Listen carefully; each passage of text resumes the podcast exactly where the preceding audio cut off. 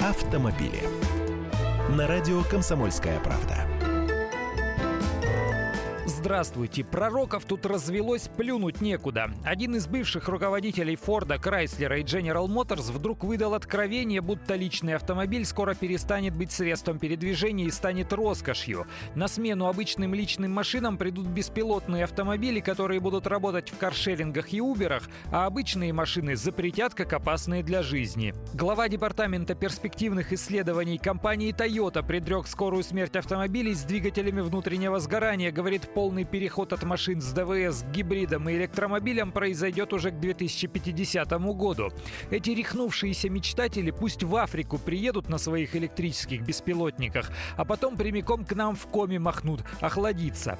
Помнится, нам тут уже обещали, что ничего не останется одно сплошное телевидение. И коммунизм обещали, при котором еще прошлое поколение должно было жить. И пробудничные полеты на иные планеты в капсулах писали.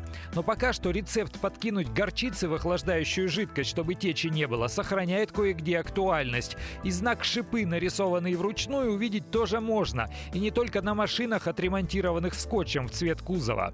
Рано хоронить автомобилизм, он у нас еще пока в зачаточном состоянии. Вон фантазеры из ЮАВТО тоже говорили, что все машины станут пластмассовыми и одинаково убогими. И где теперь их Йомобиль?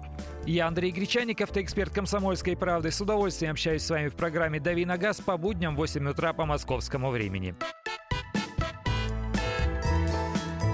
Автомобили.